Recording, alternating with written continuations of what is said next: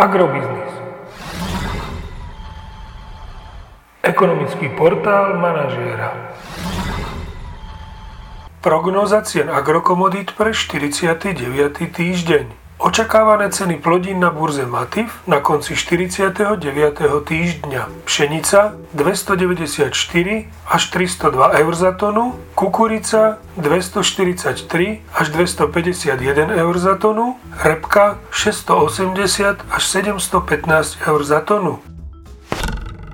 Predpokladáme, že na Slovensku sa tento týždeň ceny jatočných ošípaných posunú smerom nahor do pásma 1,29 až 1,35 eur za kilogram jatočnej hmotnosti.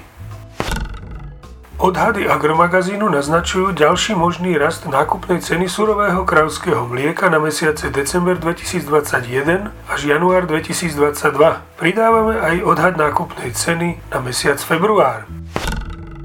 Predpokladáme, že cena nafty v najbližšom týždni oslabí o 2,5 eurocenta za liter na úroveň 1,35 eur za liter a cena benzínu Natural 95 klesne o 2 eurocenty za liter na úroveň 1,455 tisícin eur za liter.